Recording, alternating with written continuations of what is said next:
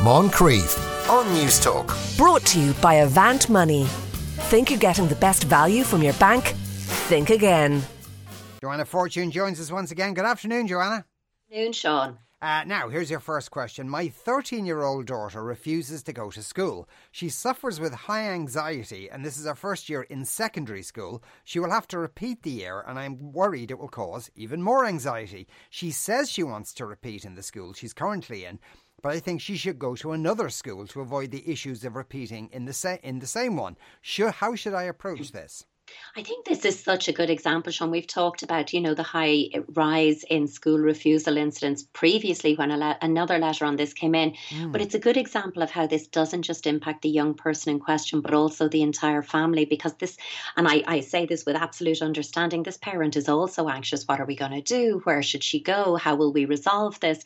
And there's a couple of things here. You know, first of all, I'm just, and these are questions back to the question writer, really, but have you identified or resolved what prompted the school refusal this year?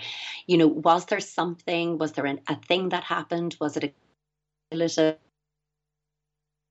going on? But have you identified what made it so difficult for her to go to school this year to ensure it's not going to repeat itself next year? And when you name that she has high anxiety, I hear that very clearly. I take that very seriously. And I'm just again flagging that I hope, and I, I am sure it is after a whole year of this, but that her high anxiety is being treated professionally, because these are the things that are going to make it possible for her to re-engage with school. And the whole approach to re-engaging with school needs to be a collaborative one that involves parents, the young person, the, you know, appropriate mental health support, and the school community as well. You know, if this isn't something parents and young person can fix or address alone. When it's this kind of level of pervasive or chronic or prolonged school refusal, it has to be a collaborative approach. And I'm wondering, is that perhaps why she does want to stick with this school? You know, she may, and I don't know the particularities here, but she may feel understood or comfortable with the teachers, or that the school understand why she wasn't in school, so that they would at least be a holding environment for her. And she may want to stick there for that reason. But, you know, when, when this parent is writing, Sean, you know, that I think she might be better going to another school to avoid the issues repeating. That also makes me curious about, were the issues specific to something or some people or some experience in this school? So there's a lot of variables here to be explored. But what matters is that she is comfortable and confident returning. And the piece of this letter that really gives me hope around that is that this young person says she wants to repeat in the school she's currently in. So she's saying, I want to go to school. I want to repeat first year. I want to try this again. Those are the hopeful cues in here. So I, I just think if you've got all of the support mechanisms around that, even if she is going to transfer to a new school, you do need to make them aware that she's had a very difficult first time or first year, and that, you know, you've taken appropriate action and she's got all the requisite supports, but that you do want them maybe to identify a support teacher who can be available to her as she makes that transition.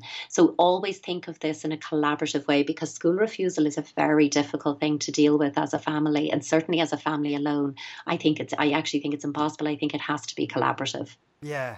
It's funny, like, it just from the way the question is phrased, it sounds like the thirteen-year-old is saying, well, I'm just anxious about this. It's not the fault of the school per se, whereas the yeah. parent seems to think the school itself is a factor.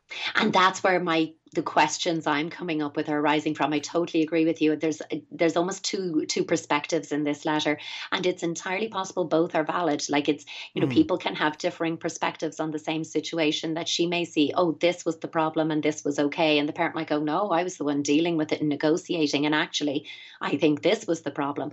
So both are valid. But I think when it comes to this, you're, you have the shared goal of getting her back into school. And if she says, it's going to be easier for me to return to the school environment I somewhat know, then I would be tempted to go with that, because the goal is to get her back in and get her back re-engaged fully in school and mm. being able to do this next year.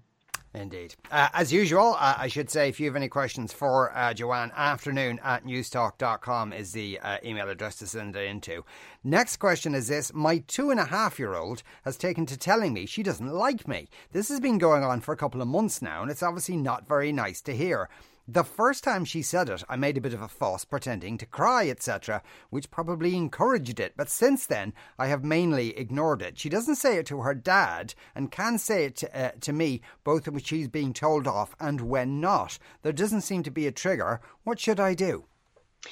Yeah, I mean, it's it's easy now. I'm going to give you an answer, and I think as a parent, you'd be going, oh yeah, in my head, that sounds great. But in the moment of your child telling you that, it's very difficult, you know, because, you know, sensibly, you know, this this two and a half year old, this is not personal, but it can feel really personal in the moment. But bear in mind, a two and a half year old has a very limited range of emotional expression. I mean, I know you think, no, no, they can express loudly and long, but it's, you know, they can't get into the nuance, and they don't have that emotional fluency to say, well, actually, it's not you, but your actions I'm displeased with, you know. So they just end up going, I don't like you, or I hate you, or whatever it might be. And I don't like you in this context more often means I don't like how I'm feeling in this context, in this moment, in this exchange with you, whatever it might be. So one of the things you, you have here, and again, I'm going to just try and positively reframe this, but it's an opportunity to name a broader range of feelings and begin that kind of reflecting back. What is underpinning these overt statements to your child? So you're not going to say it like that, obviously, but when it happens, in, you know, it, and it does sometimes, I'm reading in this letter, when it is happening in response to her not getting her way, for example, you might try to respond in a very kind tone of voice. Now, kind doesn't mean indulgent. It doesn't mean, oh, absolutely, you be angry with me, darling. It doesn't mean that. What it means is that you can be gentle yet firm, but you're not getting cross back with her. But if you can hold a kind tone and say something like, you know, it's okay to not like my decision, or it's okay not to like my words, and I always love you. And then just redirect and move on to something else. And you keep repeating that, because the more calm and consistent you can be, the better it's going to be for her, and this will pass. And it sounds like you could add in a little bit more of this, that when you're trying to get deeper behind the feelings, you could say something to her. Again, this isn't a script, adjust it for your own your own words. But it sounds like you're upset. It sounds like you're frustrated that I turned the T V off, or whatever it is you've done. Um, and that's okay. I understand. Now let's go do something else. Mm. So again, what you're reflecting back is you. It's not that you don't like me. You're not even getting into that. You're just saying, oh, it sounds like you're upset because I turned the T V off. I understand. That's okay. Now let's go do something else. Because by repeating that kind of, in that calm, consistent way, gradually, it's not like they're going to nail it at two and a half years old, but gradually I'm learning, oh, there are, there's more to this feeling stuff. And actually, it's not that I don't like you, it's I don't like this. And I actually, it's because I feel disappointed, and I can go do something else. So you're trying to kind of knit this emotional narrative that they will grow up and grow into gradually over the course of childhood, but it does start now. So I would look at this as an opportunity to name feelings.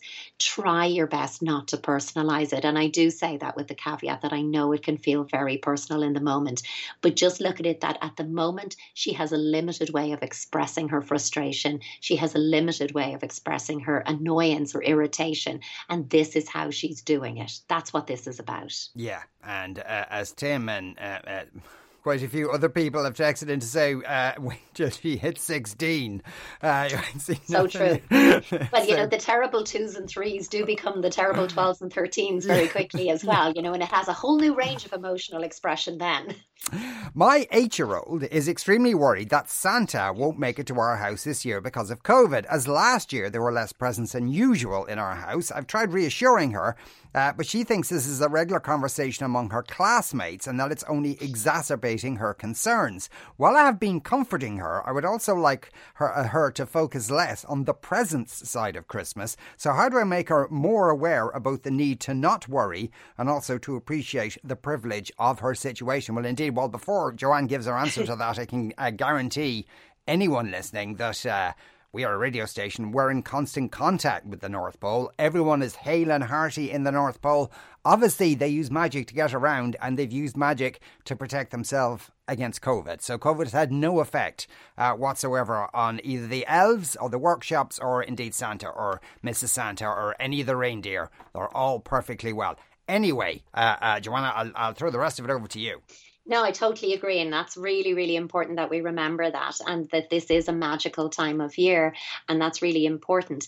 And, you know, this is one I'm hearing quite a lot about because, you know, Sean, um, a lot of us, you know, we, we came hurtling out of Halloween straight into Christmas, didn't we? Because we mm. all felt, look, we need a bit of cheer and we need to kind of be focused on something positive because there was so much negative narrative surrounding us all. And we Christmased our homes, our lives, um, ourselves very early. And it's quite hard to sustain two months of Christmas high, um, especially for children. So I think it's quite normal to kind of say at this stage, how do we slow this down? And I'm really picking up because, you know, you quite rightly addressed the the, the important part that's, of course, Santa's coming and COVID doesn't apply. But this other piece about, you know, focusing on look at all you have and, you know, appreciation, which is difficult because I'm eight years old. And actually, no matter what we like to say, Christmas does In, revolve around a lot of gifts. Okay, it does. It doesn't have to, but it surely does. So it's hard for children to get their head around, well, what do you mean? And I do say thank you. And what is it you want from me? I would say one of the things you can do, and it's not too late to start this, is slow things down by choosing one Christmas-focused activity each week. And it could be, you know, this week we're going to write our cards and post them, or we're going to wrap up gifts and put labels or tags on them, or we're going to do some decorating or make some decorations or whatever it might be. You pick one activity per week and maybe choose one family Christmas movie to watch together per week. And it could be one that's more modern that they'll know. And you could also bring up one from your own childhood and say, this was my favorite one, let's watch it together. You know, bring the duvet or the blanket on the sofa and snuggle up together and make that a really nice nurturing activity. And you can kind of cross this off on a calendar saying we're doing our cards and this is our movie of the week. And also, I would certainly say emphasize that, yes, Christmas involves gifts, but giving is as much fun as receiving. And that's not something you can just kind of trot off your tongue like a tagline. You actually have to do that, and you have to believe it yourself. I should add that in. So you could also let your little one, you know, make or bake or buy small gifts that they're going to give to others from themselves. They could choose a couple of family members or, you know, buy for their siblings or buy for parents or whatever it might be. They don't have to buy loads of gifts, but just that whole idea or the joy of making something with someone else in mind and wrapping it and giving it to them and seeing the joy of them receiving it also gives that sense of joy. So if you want her to appreciate giving as well as receiving, do it rather than say it. Um, I also think that you could do something quite simple, like bake some biscuits at home. You could leave them at a hostel where maybe homeless people are staying, or that you could drop them to um, like an elder person's home in your community with a card and just leave them off so that she's also understanding giving to others in that kind of generosity way. And if possible, it's not always affordable or possible for everybody to do this, but if you have some scope to add a couple of tins or non-perishable items that you could then contribute to a food drive and make her a part of that and call all those your share food items when you put them in the trolley, that you will be sharing those with others. I think that's very helpful in, in instilling in kids that Christmas is about more than I want, I want, I want, I want.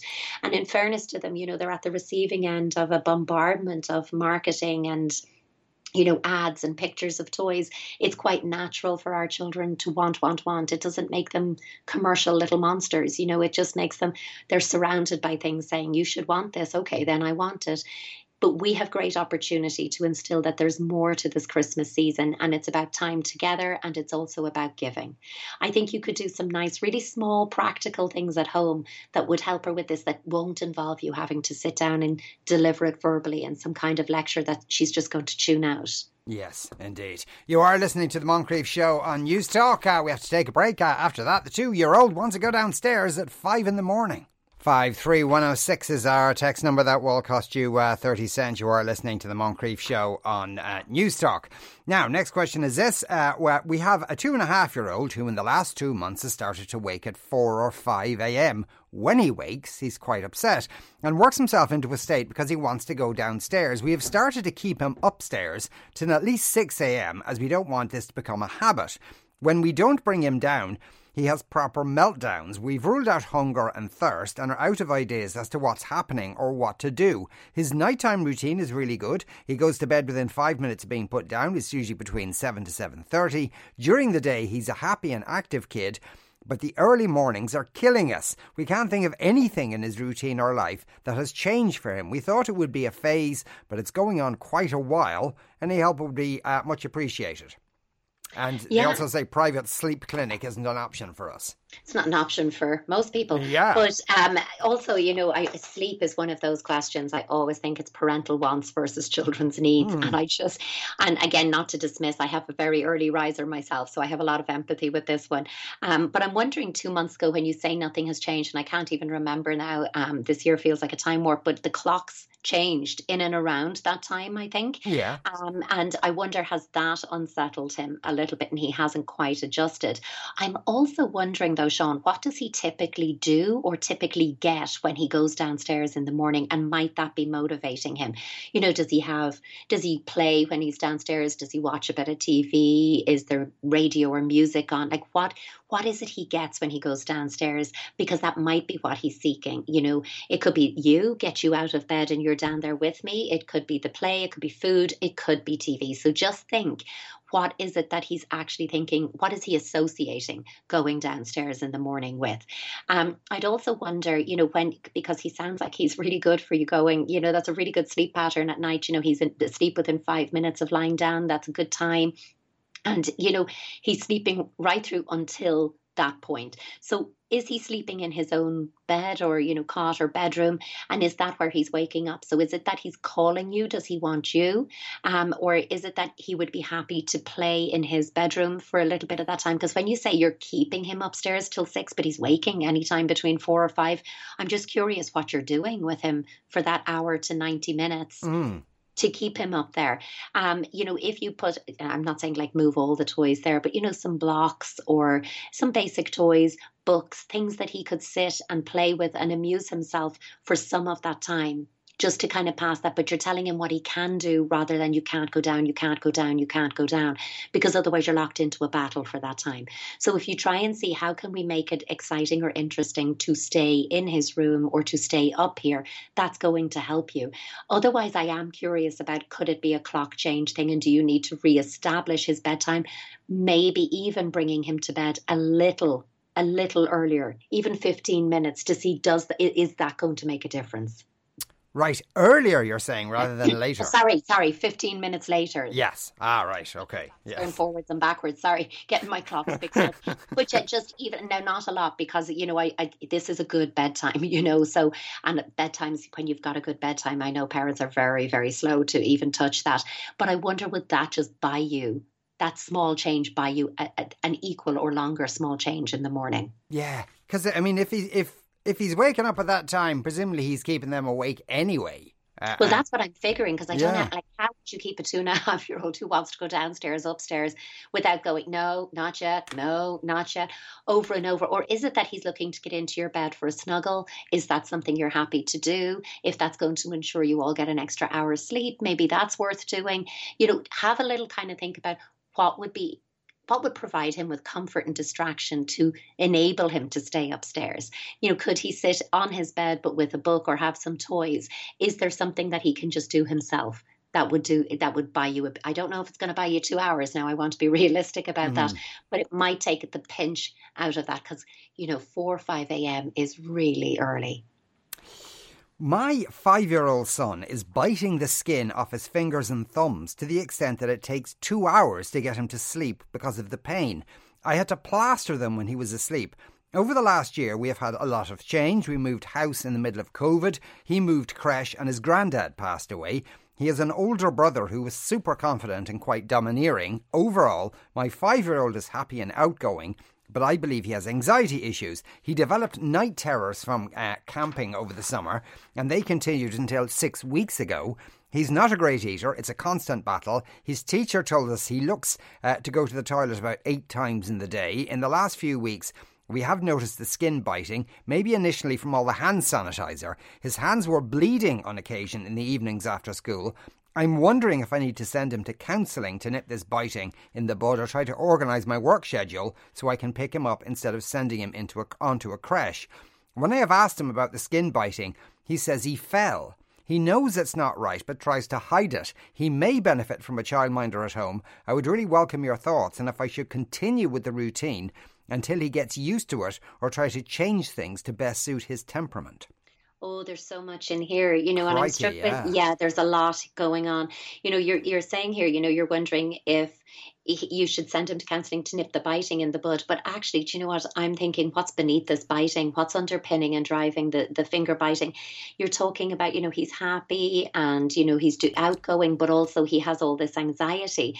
So if he's going to, and I would suggest, a, you know, a play-based psychotherapist, somebody who can, you know, because he's only five, that can work with him through the medium of play. Um, I, I think you're looking at this as a broader range of the anxiety he seems to be holding, not just get him to stop biting his fingers. Because my concern is that if you just address the finger biting, that under, underlying anxiety will find its way out in a new symptom. Also hold in mind, there's been, and you name it here, there's been so much change in this little guy's life in a short space of time. You know, moving house is a big deal. Um, you know, moving creche, I'm wondering because he's five, did that mean a move of school? Or perhaps he was only starting school at five years old. You know, there could have been something there as well. But also losing granddad in that time. So we've got, you know, a lot of upheaval, a lot of change and transition, also grief, and all of that in the kind of pandemic period of heightened anxiety. Anyway, I just think that, oh my goodness, there's a lot going on here, you know. So at home, there's two things I'm going to suggest to you. I think I think it's no harm to reach out to, a, as I said, a play-based therapist who, you know, Get, go on a couple of wait lists if there are wait lists, but get somebody who who is well skilled, and you can ask these questions. Nobody is going to mind you saying, are you skilled in working with children with anxiety? Um, and bring him somewhere for that, but that's not alone. That, that's not going to address all of this. In the meantime, and as well as referring to a therapist, I would also recommend that you do a lot of nurture and soothing sensory play. And what I mean by that is things like a hand bath. So you take a basin of warm, not hot, but warm soapy water, some nice soap in there, you know, the good stuff that smells nice. Um, and let, you know, put his hands in with your hands. You're doing some nice touch. You're just kind of scooping the bubbles up and passing them from your hand to his and doing a little hand stack in the water, but just giving his hands a, a gentle wash and a squeeze while it, they're in there, then taking them out and have a soft, fluffy towel. Maybe you've warmed it on a radiator first, and just wrap his hands and dry them in those. And then you're just going to rub really nice lotion, soothing lotions. Um, so generally something very neutral, not not that scented, so it doesn't irritate the raw skin. And just rub that all along his hands and do a nice deep hand massage as you do that. And that could bring you into a notice and nurture activity where you ask him to take his hand as well while you've massaged it, and ask him, copying you, to use take his left hand, using his right hand, pull up along his thumb, his pointer, his middle finger, the ring finger, his pinky, and just pull with that kind of deep pressure from the base of the finger to the tip. And he's almost giving himself that hand massage. And just the notice part of that then is having him notice, and you notice it with him, what parts of his hand are dry, where does he have freckles or special marks or adventure marks. You know, a part of being a child is bumps and bruises, so from play, so where are his adventure marks, and just noticing those things and adding an extra bit of lotion to take extra special care of those. Then he could hold his hand up against yours and just do a nice measuring, but again you're getting lots of that skin to skin touch in there. And again, following on from that, you could go into an activity called slippery grip, where you sit opposite him on the floor, make sure his back is supported. You're the one who's going to fall, not him. Your hands are both lotioned, and you hold hands and you hold, pull away from each other. So you kind of grip, grip, grip, slip backwards, and you can be quite dramatic with falling backwards, and then he can help you up, and you repeat that, because in that pulling, pulling, and then separating, you get that nice proprioceptive input, but it's all done in a playful way. And then looking at the lines on his palm and reading that like a fortune telling, and finding three to five really nice Nice, positive things about him that you can say. Never say things like don't bite your fingers or anything like that. Make it about the things that he's good at, things that make you smile when you're with him, things that he gets experiences joy from, things that he's good at, and do a little bit of positive fortune telling with the lines on his hand. I think that kind of sequencing of sensory, soothing, nurture-based play that all involve his hands without naming those cut or bitten fingertips can be a really nice way of reframing and taking in positive attention through that. So I think if you increase that type of play at home, I still think that you could, but he, you and he will benefit from reaching out to a play-based therapist, I think would be really helpful. Yeah, because the biting is obviously a symptom of something rather than absolutely. The problem and it itself. Just it seems there's a breadcrumb trail here, Sean, of anxiety, that there was, you know, change, change, grief, um, the way confident older sibling that I'm not as confident as, the underpinning anxiety issues, it's playing out in school with the constant need to go to the toilet. Of course, get that checked, by the way, to make sure he doesn't have a U T I or anything. Um, but, you know, there's there's a breadcrumb trail of things that have led up to the biting. Yeah, poor little fella. Yeah. R- right. Finally, I don't know if this is like every parent ever or not. Uh, please tell me how to motivate a Leaving Cert student who is capable of a good result but has no focus or motivation. Please don't blame COVID. So they've already limited your answer to I some know. degree or I, another. I, I just love this because honestly, if I mean, I could retire if I had a precise answer for this. I would never have to work another day in my life. Um, so I, there isn't a precise answer. And yes, I'm, and I'm not going to blame COVID because we're talking about explaining, not excusing, but do keep in mind that the current Leaving Cert years have not done a state exam because their Junior Cert was not was cancelled, if I'm doing my sums right there. Mm. So, you know, this is new. This is uncharted territory. This is an unknown for them. So, you know, while you don't want to go, don't say COVID, at the same time, just retain an open mind and a bit of empathy that this is new, okay? Um, I always think, but so instead of blaming COVID, I'm going to look at motivation in, in answering this. We have two motivational systems, generally speaking, okay? One renders us, you know, more sensitive to reward. That's what motivates us. I want the outcome. I, I'm motivated by the reward. And the other renders us sensitive to punishment or disappointment. So I'm going to do it because I'm trying to avoid a consequence. In other words, that's what motivates me.